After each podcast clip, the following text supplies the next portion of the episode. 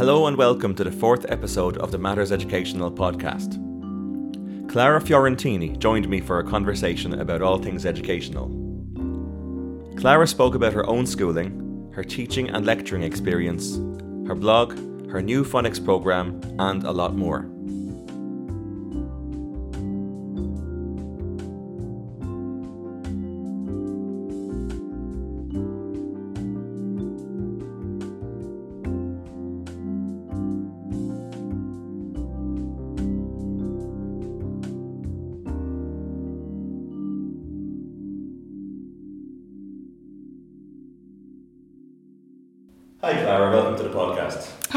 How are you? Good, and yourself. Great, thanks.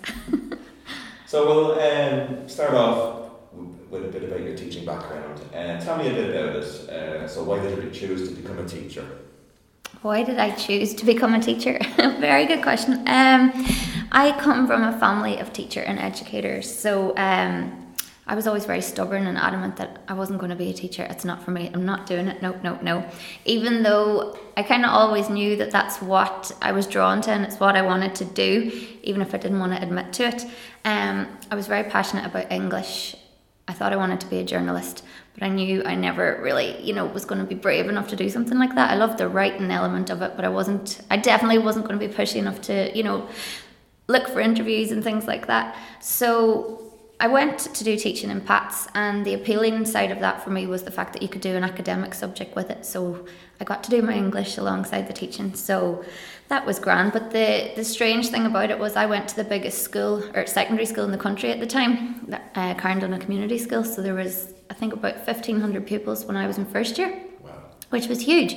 And then I landed in PATS on my first day, and it was smaller like in terms of numbers and the campus itself was tiny you could have dropped it into a corner of the secondary school.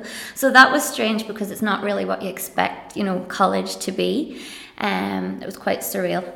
Um, but i enjoyed it. I got through the three years. Didn't particularly love all the elements of you know lectures and things but i lived for the teaching practice side of things. It wasn't always easy but um, by the time i got to teaching practice i knew i was doing what i wanted to do and it was like just get through this and get me to school So, you mentioned teaching practice there. Have you any interesting stories or interesting anecdotes for teaching practice?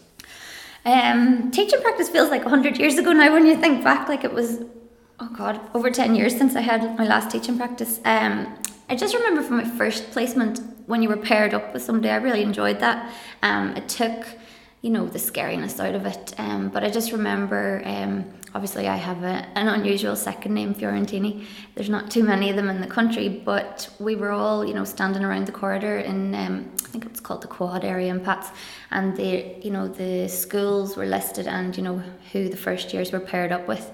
And i just heard this oh i must be paired up with an erasmus student and somebody you know was trying to pronounce my name incorrectly several times. And then i was like no no that's me. I'm clara. I'm from donegal actually.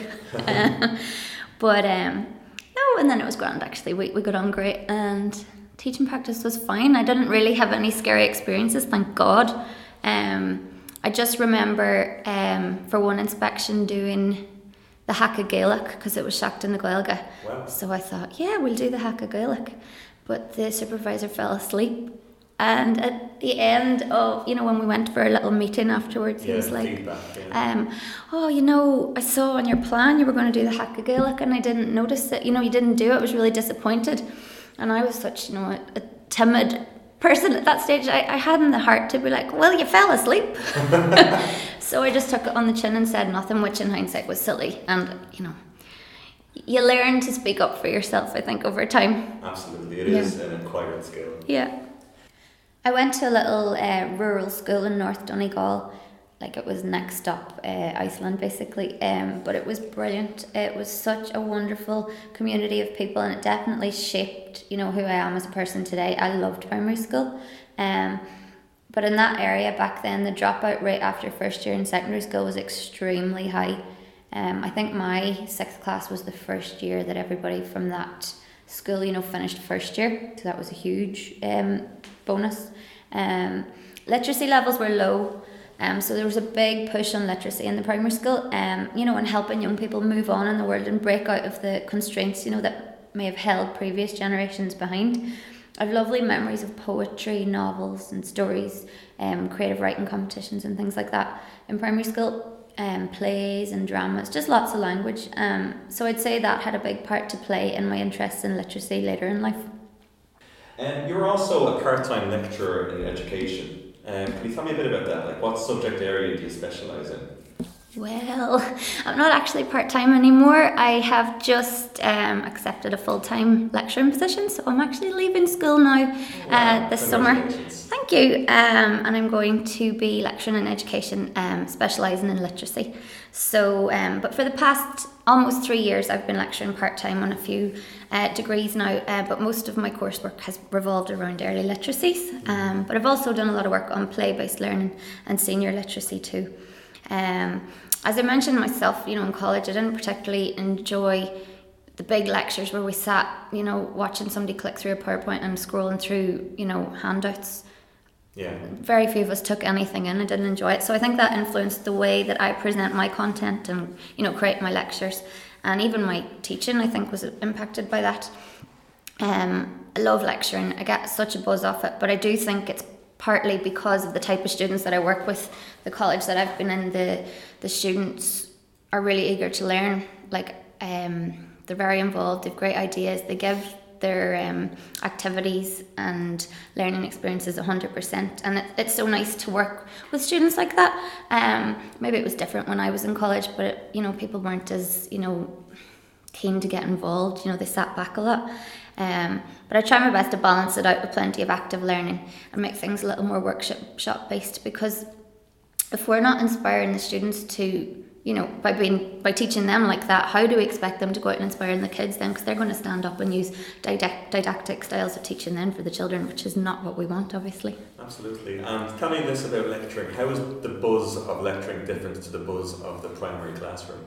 Well it's quite similar but uh, obviously you're dealing with adults so the conversations are slightly different. Um, you get a lot of feedback, you have great discussions, and the ideas that you're giving the students, you know, a lot of them are taking them out and then putting them in practice. So you're still technically teaching, and you're it's still filtering down to the children at some level. Um, and there's nothing nicer than when a student comes up to you and you know and lets you know that you know an idea that you suggested they've tried it on placement and it works well and you know oh my supervisor was happy with it and you know I'm really glad I tried it and so on so that's a reward inside of it. Uh, you manage a blog, uh, littlemissteacher.com. What inspired you to start blogging and what makes your blog stand out? well, um, as I mentioned, I love uh, English, I love writing. Um, probably my biggest passion is writing, and you know, ultimately, I've always wanted to be an author.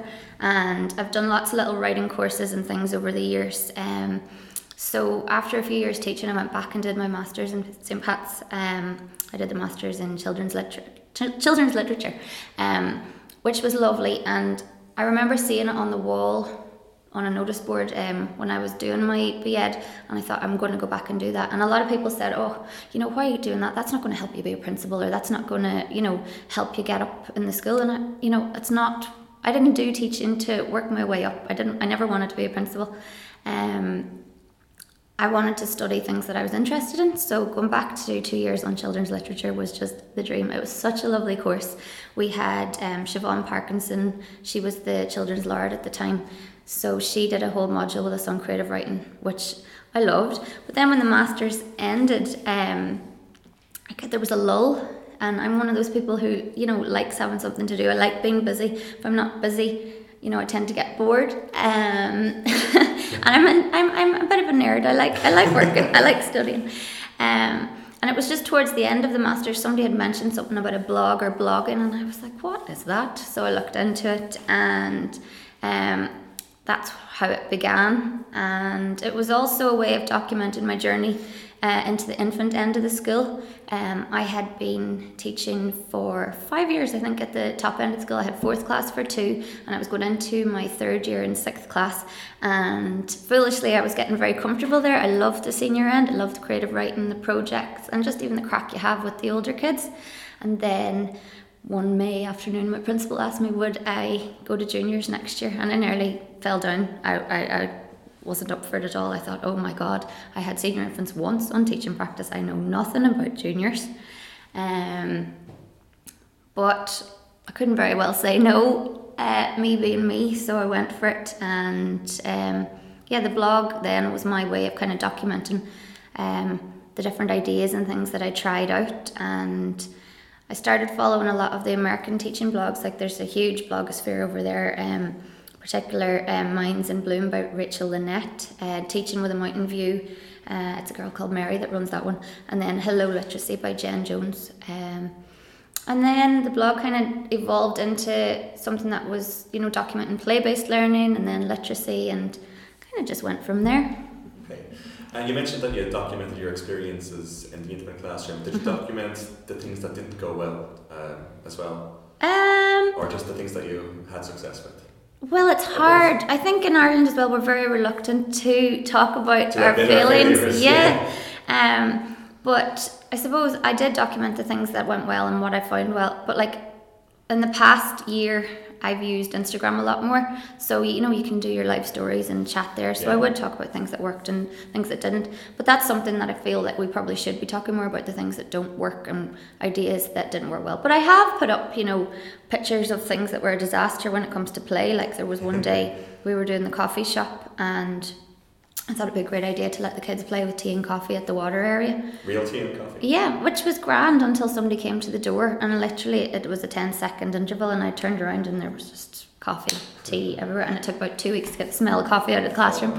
Uh, the kids loved it, it was just sensory heaven and all the rest, but the mess was not great. Um, but it was a learning. Yeah, and I tell yourself. the students, uh, you know, here in the college about it all the time. So after being at the senior end for five years, and feeling I had no real knowledge of how to teach junior infants, I automatically did three summer courses, spent my summer on Pinterest. Uh, my best friend Danielle had been teaching in a junior school for four years at that stage, so I literally had her plagued. I got her to bring me into her school, look at display boards. Um, but to be honest, it was probably the best um, thing that I've ever been asked to do. I've never looked back, and you know, if it wasn't for teaching down at the junior end, I probably wouldn't be where I am now. You are a co-author on a new program called Sounds Like Phonics. And tell me a bit about that. What does the program offer? And is it evidence based? And also, what would you say to teachers and schools who are considering switching to a new program for next year? Okay, if you remember all that, that's a lot of questions. So if you want me to repeat, I'll say a few. Oh, you're great. Again. Um, yeah, so Sounds Like Phonics is something that I'm really proud of. It's probably the proudest, you know, I've been of my work so far. I'm very lucky to have just found myself within a really wonderful team of educators who all had the same, you know, idea and vision for literacy in the junior end of the school. Um, phonics is something that's, you know, a big topic in Ireland and it kind of came out of nowhere and people jumped on to a trend of, you know, taking phonics kind of out of English and out of you know reading and out of their literacy instruction. So you know schools would have you know their English, geography, whatever on the timetable, and then you know comes 11 o'clock and it's like oh we're going to do phonics now. And i could never really get my head around that and it was something you know when i went to the junior end i remember being handed a manual and being like oh this is for teaching phonics. And i'd be like grand you know but you know but it's not as if it wasn't wasn't part of your english um so I found I spent a lot of time designing my own resources and creating things to, yes, teach phonics and tick that box, but also make it contextualized for the children so that they were, yes, they were learning the alphabet and the alphabetic principle, but they were learning their sound, the name, and the formation all together. So it wasn't this, you know, alien concept whenever it came to putting it all together and learning to read. So sounds like phonics is pretty unique in terms of that. It's a, it's not a workbook. It's a program. So the digital is the anchor of the program. We then have four activity books to support the learning that comes from the digital. We also have a teacher's manual that will guide you through each of those components. Now, although there's an activity book, it's still multisensory and you know, we really pushed and pushed and pushed at the publishers to ensure that our multisensory concepts were included. Otherwise, it, it was a no go for us. So we have tactile letters, um, which are actually had to be printed in Spain. Uh, because it couldn't be done over here apparently. um, so the children, you know, are feeling their letters and so on. And there's um, a very natural progression into blending the sounds and reading words and then reading, you know, short snippets of text and so on. Yeah, so basically, Sounds Like Phonics is a multi-sensory contextualized approach to letter knowledge. Um, there's nothing like it on the market, and that's something we're very proud of. Um, we all agreed that phonics is something that's become isolated in terms of literacy. Uh, it became a trend. It became its own thing on the timetable, uh, which it never should have been. Um, so for us it was very important that we were getting phonics back into reading and that you know it was being taught in a contextualized way.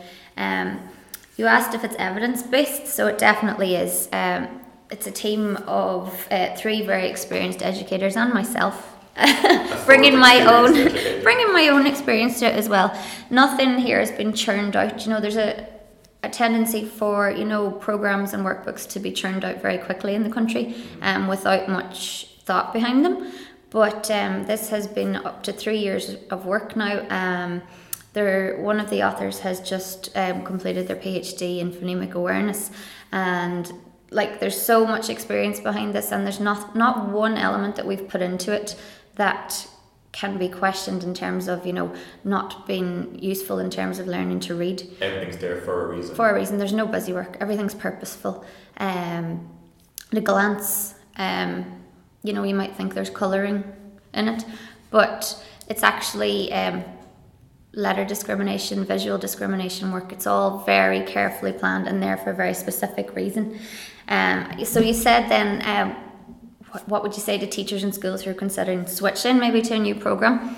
Pick ours. Have to say that, but I think it's important that you know the workbook culture. Yes, is on the way out, but this, you know, it's not a workbook, it's a program, and it's very important to understand that the books support and reinforce the learning of the digital. Um, as I said, it's a multi-sensory approach, so it's important, you know, with young learners to understand that the senses are the pathway to the brain. And this program embeds letter knowledge in continuous text, and that's so important. Um, and it's Irish. And it's Irish. It's all theme based, so it's very easily incorporated in you know to your Aistear planning as well. And um, each exercise is aligned with the learning outcomes of the new primary language curriculum. So that's all there for your ease of planning as well, and also because it's very important, obviously, that it relates to the curriculum. And one of the nicest things about the program as well is that yes, you said it's Irish, but we have a lot of um, you know digital work, and there's videos of uh, a child, an Irish child with the Irish accent saying, um, you know, the letter sound, and it's a child's mouth as well. So, it, you know, it's making it child friendly as well. And, you know, the children are going to relate to it that little bit more than seeing, you know, an adult or just, you know, a monster on the screen speaking. Do you know what I mean? How do you think teachers can be better supported professionally? Well, I suppose there are always areas for improvement, you know, in all elements of, you know, supporting teachers. Um, I think the introduction of Droichead, or Droichead, it depends where you're from. um, there's a lot of positive to that, and in terms of you know creating in school supports for the the NQTs, and I think NQTs are you know one of the people who need to be supported the most, especially when they come out first, because it can be difficult. Like it, it's it's a big jump from college to school, yeah. very much so. Um, so I think greater liaison between schools and colleges is key as well. Um, and that's something you hear a lot from students in NQTs online. A lot of them, you know, go out and they feel very isolated and afraid to ask questions and so on. Um, mentoring NQTs is very important, but obviously, I don't think just anybody can be a mentor. And I think just because you volunteer to be a mentor doesn't necessarily mean you should be one. Yeah. Um, and that, you know, the mentors aren't just let on with it. I think, you know, that they should be followed up on as well. Um, it can be a difficult time for you know a teacher if they're paired up with somebody who they don't necessarily gel with or mightn't feel they can express their opinions. I think people need to learn to accept that it's okay to ask for help and that it's not a sign of failing or shortcomings if you're asking for help. Um, I think it's very important to create a school community of mentors. And you're not leaving it all to one person and not letting the NQT become the pariah of the situation as well. And people sometimes need to just take a step back and remember that we were all in that position once and none of us. And nobody can say that they did nobody came to school you know knowing everything. Yeah. And we all have to learn the ropes and um, something that comes up a lot as well from the students is you know they go out to schools and they're often placed in classrooms where they're not necessarily wanted or they arrive on placement. And you know the teacher's like well I, I didn't actually ask for a student but I've got you. And like teaching practice is hard enough without having to go through that. True it's not helpful when you know and you'll be told that you're not really welcome. Yeah and I like I know it's hard like the colleges need um, classrooms for the teachers to go out to, but I do think that it's you know up to the schools to discuss it with the teachers a little bit as well and see, you know, are the students going into an environment where they're going to a learn from the teacher and b be welcomed. Yeah. Do you know? So these days, uh, teachers receive a lot of information of varying quality uh, that comes at them from every corner. How can teachers be better informed about what constitutes good research informed educational practice and how can they know the difference between someone's opinion online and someone who has gone to the trouble of doing the research? Yeah, that's a tricky one. Um, it's like just social media in general. We're you know bombarded with stuff constantly, and it's becoming that way in the teaching world as well. And you know, just because something's there doesn't mean that it's fact. Uh, and at the end of the day, it's up to you to inform yourself. I think people have to remember that they're capable uh, of being creative and coming up with their own ideas too. We are really lucky in Ireland that we have an extremely qualified teaching profession. Uh, the BEds and the PME, you know, it's an extremely tough slog to get through, and it takes a certain calibre of person to come through those degrees. So then, you know, there's no reason why those people can't, you know, bring their own creativity to their job. Um, I think you know with online platforms and things as well if you're unsure or you know if you think something is questionable then question it. You know ask the person how do you know this? What's your research behind this? What's your experience in this area? And if people are authentic then they're not going to have any problem explaining it. Um i suppose that's the dangerous thing about you know social media. You can have people preaching to you but they mightn't have a notion about the topic in question at all or experience in that area some of the advice you see dished out sometimes is crazy and completely un- unethical. You know, it's a bit like Dr. Google. Some yeah. things need to be taken with a pinch of salt. Absolutely. Um, I do think upskilling is key though, and like that's only going to come from yourself. Um, education's constantly evolving. Um, the people who think they know everything and have nothing to learn are the people who have the most to learn. Um, we have great CPD in this country, um, but CPD it does need to become something beyond the EPV days. Um, we have a tendency to pick the handiest courses, you know, to fast track to the course days, which is totally understandable. Um, but this is why I think CPD needs to be more embedded during the school year. You know, not in a forceful, didactic way where you have to do it or else, but you know, wouldn't it be nice if we had an area that you know we could upskill in every year? Um, one of the nicest things about our school was our principal had a great attitude towards CPD. He would, you know, let us go on whatever courses we wanted, but just on the condition that um, when we come back on completion of the course, that we presented our learnings or a little overview to the staff at a staff meeting or Croke Park and it was excellent. Um, at the start, we were like, "Oh God, no, we're never doing anything ever again." But it was actually it was a really good way of like you know recapping on the learning and bringing it back to the staff, and it kind of encouraged you to branch out and do things. Um, so, at, you know, at the end of the day, as well, you are ultimately responsible for the class in front of you, and you're responsible for your own knowledge and you know your own development. Education is not static, so we shouldn't be. Um, no two classes are the same, and something that works well for one class may not work for another, and it's the same with any resource or idea. You know, only you can truly know your class, and only you are capable of choosing quality resources, quality uh, content and adapting your teaching styles to suit the children in front of you. And by, you know, undervaluing quality or, you know, just going with the flow, it's only the children in front of you that you're selling out at the end of the day. Can I go back to social media just for a moment? Have you ever been on the receiving end of unfair criticism, and if so, how did you respond? Um, to be honest, I haven't had anything too much. I just remember way back at the start, um, I had a picture up of Seachtain na Gaeilge in our school, and there was a, a poster, you know, over the infants' artwork or whatever it was. I can't even remember now, but I just remember it was Nina Nina and Moore, I think, and there was a fada missing, and you know, somebody wrote some big spiel up underneath it on Facebook about how this is the, the ruination of the Irish language and teachers like these shouldn't be posting online and, you know, somebody else wrote this hurts my soula uh, and all this, Oh, and I was just oh, like, come on, like you know, is Fargwell Christian or Christian? But like you know. That was a bit uncalled for, I thought, but like, you know, whatever. You know, people have little to be doing. But, you know, there are times where people should be called out. And, you know, there's a lot of resources going around and you know people are buying them but like they're not grammatically correct you know there's a lot of bad stuff ones, out there. Yeah. And- in English and in Irish. yeah and i think if students or you know teachers in, in practice you know are buying things and they're faulty or not correct then you need to go back about it like it's like you wouldn't go into the shop and buy something that's broken so you shouldn't be buying something online you know that's of a poor quality either What makes your blog stand out? Oh God, cringe for my life. no, I, I don't know. I don't get too caught up um, in what's going on around me. Um, maybe it's age, but I'm not into you know the whole competing for like stuff. I don't think the teaching blog world is about that really. Anyway, I'm just you know paddling my own canoe, sharing good ideas, and using my platform to help students and teachers as much as I can.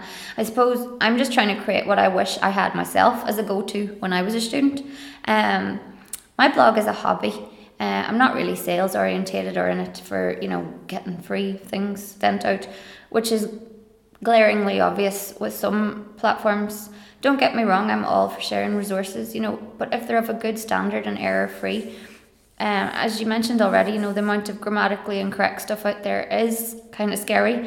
Um, and it's really important, you know, something as little as considering the font you use when you're making resources is so important in terms of you know making your resources suitable to all learners. You know you can't just use ever, any type of font. If you want you know children with dyslexia to be able to use the resources too um, it's not hard to inform yourself. But really like you know the blogosphere is a, a lovely place for educators and fortunately you know it isn't as toxic as some of the other realms of social media. And there really are some brilliant irish teacher blogs out there and um, I just would worry that you know there are some that hone in on the naivety and inexperience of students in NQTs, um, but I do think it's something people are copping on to. Um, I don't know what you see is what you get with mine. I just like to think I'm promoting evidence based good practice, um, bit of play based learning, and being honest with readers and followers at all time. Um, I keep things realistic. I give practical advice and practice what I preach. I wonder if the initial teacher education centres should start dealing with this uh, as part of their courses and the social media aspect of, of teaching and how to spot what's good, how to avoid what's not. What do you think about that? Hmm. I can see where you're coming from. I, I just I can understand that it would be it would be very hard to rein it all in. Yeah. Um and obviously everybody's free to, you know, have their own platform and do whatever. But I just I think it's important that, you know, students are educated on what is good Yeah. and what isn't. And then they can make up their minds for themselves. I think, you know, understanding things like font and um, you know, the, the types of resources that you should be using with children and, you know, what's purposeful learning and what's, you know, busy work um, is very important. Should educational researchers have a background in teaching and how much can we value educational research if the researchers have no first-hand experience within the classroom? A lovely, difficult question, Dara. Thank you. You're welcome. Um, yes and no. I mean, obviously, like it would help if they had a background in teaching, but sometimes you know different people may need to research different aspects of schooling for various reasons. Um, they need to be familiar with the classroom, but I don't necessarily think you need a background in teaching to qualify you to do research. I think once there's a close liaison with teachers and practitioners to keep things balanced, then I think that's okay. Um, I do think if you're drawing up frameworks and curricula, then ideally some classroom experience would make sense. So things are grounded in the reality of teaching and, you know, not necessarily so idealistic. What's your favourite book within the field of education and tell me why? Okay, I couldn't pick one. I had to pick two. That's okay. Is that all right? Yeah, sure. Uh, it's a very tricky one, and I could have listed about 40, but um, fortunately, I've narrowed it down to two. Uh, the first one that I think everybody who's a teacher should buy is Developing Children's Critical Thinking Through Picture Books. Um, that's Mary Roche's book. Um, so it's a guide um, for primary and early years students and teachers. Um, on how to use, you know, uh, picture books to develop critical thinking, and it's such a good book. It's a gem. I would advise everybody to have it because I know a lot of my content is based around picture books and children's literature, and I still think people think those are just for the junior end of the school, but you know they're very much not. They they there's so much learning within them for all age groups, including sixth class. Oh, absolutely, definitely. And then the other book, uh, it's like it's it's my Bible, but I can't believe you know I've only um, come across it in the past few years since I started lecturing, and it's uh, it's called the Teacher Teaching Reading Source Book, and it's um, by three authors, uh, Honig, Diamond, and Gutlohn. Um, it's a pricey book. Um, you can definitely source older editions on Amazon, um, but I think it's a resource that all schools should have. And if you've you know a specific interest in literacy, then I really advise you try and get your hands on it because it's got you know, a description and a definition of everything literacy wise, but also there are some really, really brilliant resources in it and, you know, um, you know, photocopiable photocopiable materials that you can use in the classroom yourself. It, it's brilliant. I really I would advise you to get onto your principal and get one for your school. Can you see yourself writing a book about education um, students teachers? Well, yeah, I would like to think so. Um, I am embarking on a PhD now, so um, I think at the heart of my research, um, I hopefully will be developing something that teachers will be able to use in their own practice. Um, Ireland is an amazing source you know of educational research. There's so much here but I, I feel that we tend to go overseas a lot you know to to look for the best advice when there's so much here and it's such a pity. Um but also with research as well, I think the people who the research is written for aren't the people who are reading it. Um, I know um, you're not going to just necessarily sit, you know, go and pick out a PhD and sit down and read it, but I do think um, something I, I, I do uh, yes I'll just say yes I'm going to design something yeah definitely going to write something that will be of use to teachers in the future. Great. Watch this space. I, I look forward to purchasing your book. So, in terms of teaching in general, I suppose I can say lecturing now. Um, what is your priority for next year? Um, well, focus on my new role. Um, I did tell my school though that I'm not clocking it completely. Like I want to keep up links with the school, and I think that's the nice thing about lecturing and education as well. That you still have such, you know, close links to the schools as well. And I, I, I do want to get out to my own school as much as I can. Um, I had a wonderful 10 years there. Uh, it's a really unique school in terms of 79% of the students have actually English as an additional language.